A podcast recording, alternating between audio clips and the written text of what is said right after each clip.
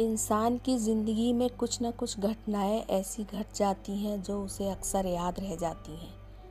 चाहे इंसान उन्हें भुलाने की कितनी भी कोशिश क्यों ना करे। कभी कभी कोई घटना इतनी खौफनाक और अजीब होती है कि वो उसे ताउम्र भूल नहीं पाता। तो आज मैं ऐसी ही एक घटना जो प्रकाश के साथ घटी थी, आपको आज मैं सुनाने वाली हूँ। तो आइए चलिए कहानी की तरफ़ मुड़ते हैं। बात अब से पंद्रह साल पुरानी थी। तब प्रकाश पच्चीस साल का नौजवान था। वो मुगल सराय जंक्शन के प्लेटफॉर्म पर अपनी गाड़ी जिसमें बैठकर उसे अपने घर दुर्गापुर जाना था, इंतज़ार कर रहा था। ट्रेन पंद्रह बीस मिनट लेट थी। रेलवे प्लेटफॉर्म पर बहुत ज़्यादा भीड़ नहीं थी कम सवारियाँ ही इधर उधर मूवमेंट कर रही थी। प्रकाश मुगल सराय में नौकरी के सिलसिले में इंटरव्यू देने आया था। आज वो इंटरव्यू देकर वापस जा रहा था। प्रकाश बेंच पर बैठे ट्रेन का इंतज़ार करता है। करीब साढ़े आठ बजे उसकी गाड़ी प्लेटफॉर्म पर आ जाती है। प्रकाश ने अपना सामान उठाया और बोगी के अंदर चल दिया। अंदर पहुंचकर उसने देखा कि ट्रेन काफ़ी खाली थी। उसकी अपनी बोगी में ही 25-30 यात्री मुश्किल से होंगे। हो सकता है बहुत से यात्री बीच बीच में पड़ने वाले अपने स्टेशन पर उतर गए होंगे। खैर, प्रकाश अपनी सीट पर आकर बैठ जाता है। उसने चारों तरफ़ देखा, फिर उसने अपनी सामने की सीट पर देखा जहाँ उसे एक शख्स नज़र आया। वो सामने की ही सीट पर बैठा हुआ था। शायद वो पिछले किसी स्टेशन से आ रहा था। प्रकाश ने मुगल सराय में ही खाना खा लिया था, क्योंकि उस समय उसे तेज़ भूख लगी थी और वो अब आराम करना चाहता था। ट्रेन इतनी खाली देखकर उसे बड़ा अच्छा लगा। सोचा कि आराम से बिना शोर शराबे के सफ़र कट जाएगा। सामने बैठा हुआ शख्स लगातार ऊँग रहा था। अब ट्रेन चल पड़ी। प्रकाश ने अपने बैग से एक नॉवेल निकाला और उसे खोलकर पढ़ने लगा। ऐसे ही एक घंटा कैसे बीत गया पता ही नहीं चला। सामने वाला शख्स जाग चुका था और वो बीच बीच में प्रकाश को देख लेता था। प्रकाश की भी नज़रें उससे एक आध बार टकराई। अब उसने प्रकाश से पूछा, आपको कहाँ जाना है? प्रकाश ने बताया कि उसे दुर्गापुर जाना है। फिर उसने अपने बारे में बताया कि उसे हावड़ा जंक्शन तक जाना है, जो दुर्गापुर के एक स्टेशन के बाद ही आ जाता है। थोड़ी देर तक दोनों इधर उधर की बातें करते हैं। उस आदमी ने बताया कि उसके पिछले डिब्बे में उसका एक दोस्त बैठा है, जिससे मिलने बीच बीच में वो जाता रहता है। और अब वो उठ खड़ा हुआ और प्रकाश से बोला कि मैं दोस्त के पास जा रहा हूँ और अभी थोड़ी देर में ही मैं वापस आ जाऊँगा। ये कह के वो डिब्बे से चला गया। प्रकाश अब आराम से लेटकर नावल पढ़ने में व्यस्त हो गया। नावल पढ़ते पढ़ते कब ग्यारह बज गए पता ही नहीं चला। वैसे प्रकाश की एक आदत थी कि उसे बस या ट्रेन में नींद नहीं आती थी। वो कई बार सोने की कोशिश भी करता, पर कुछ ही मिनटों की झपकी के बाद अक्सर उसकी नींद टूट जाया करती। और आज भी कुछ लग रहा है ऐसा ही होने वाला था। अब उसने नॉवेल को बंद किया और आँखें बंद करके सोने की कोशिश करने लगा। सामने वाला शख्स अभी तक नहीं आया था। हाँ उसका सामान ज़रूर सीट के नीचे रखा हुआ था। शायद उसका सामान काफ़ी ज़्यादा था, क्योंकि जहाँ वो बैठा था, उसी की सीट में, पूरी सीट के बराबर की लंबाई में वो सामान रखा हुआ था और उस पर एक सफ़ेद चादर ढक दी गई थी। इस समय गाड़ी अपनी पूरी रफ्तार में थी। कभी कभी बीच में कोई छोटा मोटा स्टेशन आ जाता तो गाड़ी की स्पीड या तो कम हो जाती, या कुछ एक मिनट के लिए गाड़ी रुक भी जाती थी। प्रकाश के अगल बगल कोई भी यात्री नहीं था। वो आसपास अगली पिछली सीट में एक दो सवारियाँ थी, वो भी शायद सो चुकी थी। क्योंकि उसने देखा सबकी लाइटें बुझी हुई थी और चारों तरफ़ अंधेरा था। उसने भी आँख बंद करके सोने की कोशिश की। अब उसे हल्की नींद तो आ रही थी, लेकिन फिर उसने सोचा कि लाइट बंद कर दूँगा तो शायद फिर हो सकता है अच्छी नींद आ जाए। अब प्रकाश ने लाइट बंद कर दी और सोने की कोशिश करने लगा। गाड़ी में अंधेरा था, सिर्फ़ ट्रेन की आवाज़ सुनाई दे रही थी और कोई आसपास दिखाई नहीं दे रहा था। प्रकाश हल्की सी नींद में था और नींद में ही प्रकाश को लगा कि जैसे कोई उसकी चादर धीरे धीरे खींच रहा है। पर उसने ध्यान नहीं दिया। उसे लगा कि शायद ये वहम है उसका। लेकिन थोड़ी देर बीतने के बाद उसे अपने कान में फुसफुसाने की आवाज़ सुनाई दी, जैसे कोई उसकी कान में कुछ कहना चाह रहा हो। प्रकाश की आँख खुल गई, लेकिन वहाँ तो कोई भी नहीं था दूर दूर तक कोई नहीं था। सब गहरी नींद में सोए हुए थे। तो ये क्या था, वो ये सोचने लगा। लेकिन उसकी समझ में नहीं आया। लेकिन फिर उसने सोचा कि हो सकता है शायद उसने जो हॉरर नावल वो पढ़ रहा था, उसका कुछ असर हो और उसे कुछ सपना आया हो और उसमें ये सब उसे महसूस हो रहा हो। अब उसे अजीब सी बेचैनी होने लगी। चारों तरफ़ बस खाली खाली पंसा था।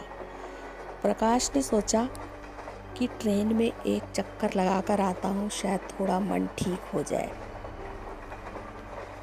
और सोचा कि दरवाजे पे खड़ा हो जाऊँगा तो ताज़ी हवा से शायद थोड़ा मन अच्छा हो जाए। अब वो अपनी सीट से उठ जाता है। उसने देखा कि सामने वाली सीट का वो शख्स अभी तक नहीं आया था। उसने सोचा कि शायद वो आदमी अपने दोस्त के पास गया होगा और उसको वहीं नींद आ गई होगी। अब प्रकाश ट्रेन के दरवाजे के पास आकर खड़ा हो गया। बाहर घुप अंधेरा था, ऐसी ही अवस्था में प्रकाश काफ़ी देर वहीं खड़ा रहा। उस समय दो बजने वाले थे। ट्रेन की स्पीड कम हो रही थी। शायद कोई स्टेशन आने वाला लगता था। प्रकाश ने सोचा, हो सकता है कोई स्टेशन आ रहा हो। थोड़ी देर में ही प्रकाश का अंदाज़ा सही निकला। अब धनबाद स्टेशन आ चुका था। थोड़ी देर ट्रेन वहाँ रुक जाती है। चूँकि प्रकाश की सीट आखिरी डिब्बे में थी, इसलिए उसका डिब्बा प्लेटफॉर्म पर ना होकर पटरियों पर ही रुक गया था। यानी प्लेटफॉर्म से थोड़ा सा बाहर गाड़ी रुक चुकी थी। प्रकाश ने सोचा कि नीचे उतर कर थोड़ी देर टहल लूँ, क्योंकि अक्सर कई बार ऐसा होता है कि ट्रेन जो एक दो मिनट रुकने के बाद काफ़ी देर वो रुक भी जाती है और वहीं खड़ी रहती है। तो अक्सर यात्री नीचे उतर के इधर उधर टहलने लगते हैं। प्रकाश ने भी ऐसा ही सोचा और वो गाड़ी से उतरकर स्टेशन के पास नीचे प्लेटफॉर्म पे उतर गया और वहीं पर वो टहलने लगा। स्टेशन बिल्कुल खाली पड़ा था, लेकिन दूर बेंच पर एक आदमी प्रकाश को दिखाई दिया जिसने सर पर चादर ओढ़ रखी थी। कुछ ही देर में गाड़ी का हॉर्न बजता है और अचानक प्रकाश ने देखा कि वो आदमी उठ गया। प्रकाश भी अब गाड़ी की तरफ़ चलने लगा। क्योंकि गाड़ी का हॉर्न सुनने के बाद थोड़ा अलर्ट हो गया था। प्रकाश ने देखा कि वो आदमी उसकी तरफ़ आ रहा था। प्रकाश बार बार पीछे मुड़कर देखता जा रहा था कि वो आदमी उसका पीछा कर रहा है। पर उसे कुछ समझ में नहीं आ रहा था कि ये मेरा पीछा कर क्यों रहा है। अब प्रकाश ने अपनी चाल तेज करते हुए लगभग दौड़ते हुए ट्रेन के दरवाजे की तरफ़ कदम बढ़ा दिए। प्रकाश ने एक बार फिर पीछे मुड़कर देखा। तो उसने जो देखा तो डर से उसने दौड़कर ट्रेन की तरफ़ एक छलांग लगाई। दरअसल जो उसने पीछे देखा तो उसमें उसको जो आदमी सर से चादर ओढ़े हुए था उसका मुँह दिखाई देता है। लेकिन उसका चेहरा सपाट था, न आँख थी, न मुँह था, न कुछ। किसी तरह का चेहरा जिसे वो जान सके कि ये एक इंसानी चेहरा है, ऐसे कोई निशान उस पर नहीं दिखाई दिए। वो सिर्फ़ काले रंग का एक सपाट चेहरा था, लेकिन वो कोई इंसान तो नहीं था। ट्रेन अब स्पीड पकड़ चुकी थी। प्रकाश ने मजबूती से ट्रेन में हैंडल पकड़कर अपना पैर जमाया। लेकिन उसी पल उसे लगा कि उसका दूसरा पैर कोई अपनी तरफ़ खींच रहा है। शायद उसी परछाई ने उसका पैर पकड़ लिया था। और वो प्रकाश को तेज़ी से अपनी तरफ़ खींचने लगा। प्रकाश ने भी पूरी ताकत से अपना पैर को एक धक्का दिया और छुड़ा लिया और डर से हाँफने लगा। थोड़ी ही देर में उसके होश फाख्ता हो गए। क्योंकि उसे अब कुछ समझ में नहीं आ रहा था कि ये सब हो क्या रहा है। थोड़ी देर बीतने के बाद उसकी सांस में सांस आई। दरवाजे पर ही कुछ देर वह खड़ा रहा, उसने सोचा कि थोड़ी देर में सीट पर जाऊँगा। अब उसकी नींद और होश दोनों ही उड़ चुके थे। बस अब लग रहा था कि जल्दी से दुर्गापुर आ जाए। कुछ देर बाद ही उसने सोचा कि वो दरवाजे के पास वाली सीट पर बैठ जाता है। प्रकाश उस सीट पर आने लगता है। सामने उसकी नज़र ट्रेन के अंदर दूर तक पड़ती है। प्रकाश सामने देखता है तो जैसे उसे काटो तो खून नहीं। उसे सामने ही चादर ओढ़े वो परछाई दिखाई देती है, जो शायद बहुत धीरे धीरे लंगड़ा कर चलती हुई दिखाई दे रही थी। डर से प्रकाश वहीं सीट पर धम्म से बैठ जाता है। उसे लग रहा था शायद आज तो वो किसी भी हालत में बचेगा नहीं। ऐसे ही दस मिनट बीत जाते हैं। उसी डिब्बे में जहाँ प्रकाश बैठा था, ऊपर एक यात्री जो सो रहा था, वो धीरे से नीचे उतर आया। शायद उसका स्टेशन आने वाला था। इस समय सुबह के चार बज रहे थे। आसनसोल स्टेशन आने वाला था। आधे घंटे में ही स्टेशन आ जाता है और वो यात्री नीचे उतर जाता है। इसी बीच जहाँ प्रकाश की पहले सीट थी, उसके सामने बैठने वाला शख्स उसे दिखाई देता है जो वहीं से पास में गुजर रहा था। उसने प्रकाश को देखा और वो रुक गया। अब वो प्रकाश के सामने की सीट पर बैठ गया और उसने उससे कहा कि मैं तो आपको देख रहा था कि आप कहाँ चले गए। खैर, ट्रेन तो अब खाली ही जा रही है। कोई कहीं बैठ रहा है, कहीं लेट रहा है। खाली ट्रेन में अक्सर लोग ऐसे ही कर लेते हैं, अपनी सीट बदल लेते हैं। मैंने भी सोचा शायद आपने अपनी सीट बदल ली होगी। क्योंकि मैं खुद भी अगले डिब्बे में चला गया था। प्रकाश को ध्यान आता है कि दुर्गापुर स्टेशन तो अब आने वाला है। वैसे उसने अपना बैग अपने साथ ही रख रखा था क्योंकि जब वो अपनी सीट से उठा था, उस समय आसपास कोई नहीं था तो उसने सोचा बैग को अपने साथ रखना ही मुनासिब होगा। वो आदमी थोड़ी देर तक बातचीत करता है, फिर वो बताता है कि उसका स्टेशन भी जल्दी ही आ जाएगा। दुर्गापुर आने में दस मिनट ही रह गए थे। अब उस आदमी ने आगे जो कुछ बताया, उसे सुनकर प्रकाश के पाँव के नीचे से ज़मीन खिसक गई। उसने बताया कि उसके साथ उसका ऑफ़िस का एक साथी भी आ रहा था और एक और दोस्त जो पिछले डिब्बे में बैठा हुआ है, ये तीनों ही एक साथ आ रहे थे और तीनों को ही हावड़ा जंक्शन पे जाना था। तो वो शख्स और उसके साथ, वो आदमी उसके साथ ही दोनों एक साथ एक सीट पे बैठे थे और दोस्त पिछले डिब्बे में बैठा हुआ था। अचानक ही उस आदमी के साथ बैठे हुए दूसरे यात्री की तबीयत खराब हो जाती है, जो उसका साथी था।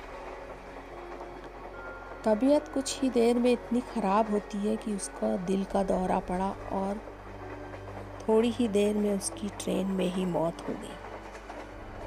रेलवे वाले और पुलिस वाले आए और उन्होंने देखा। फिर रेलवे पुलिस ने कहा कि आप अपने साथ ही सीधे हावड़ा जंक्शन पे ले जाइए, क्योंकि ट्रेन वैसे भी पूरी एक तरह से खाली जा रही है। तो किसी को कोई डिस्टर्ब नहीं होगा और आप ले जाइए साथ में। फिर इसके बाद उन्होंने उस शख्स की सीट के नीचे ही डेड बॉडी को लिटा दिया और उसको चादर से अच्छी तरह लपेट के ढंग से ढक के रख दिया। ये सब बातें सुनते ही प्रकाश एकदम चौंक पड़ा कि ये आदमी ये क्या कह रहा है। फिर उस आदमी ने कहा कि उसे भी कुछ अच्छा महसूस नहीं हो रहा था, इसलिए वो दोस्त के पास चला गया था। और रात को उसने प्रकाश को ये बात इसलिए नहीं बताई थी कि ऐसी बात बताने से शायद प्रकाश भी कुछ उसे भी अजीब लगे। इसलिए उसने ये सब बातें नहीं बताई। अब प्रकाश सोच रहा था कि वो इतनी देर अपनी सीट पे अकेला एक डेड बॉडी के साथ बैठा रहा। और इतना समय उसे, उसने कैसे काट दिया? उसकी समझ में कुछ नहीं था।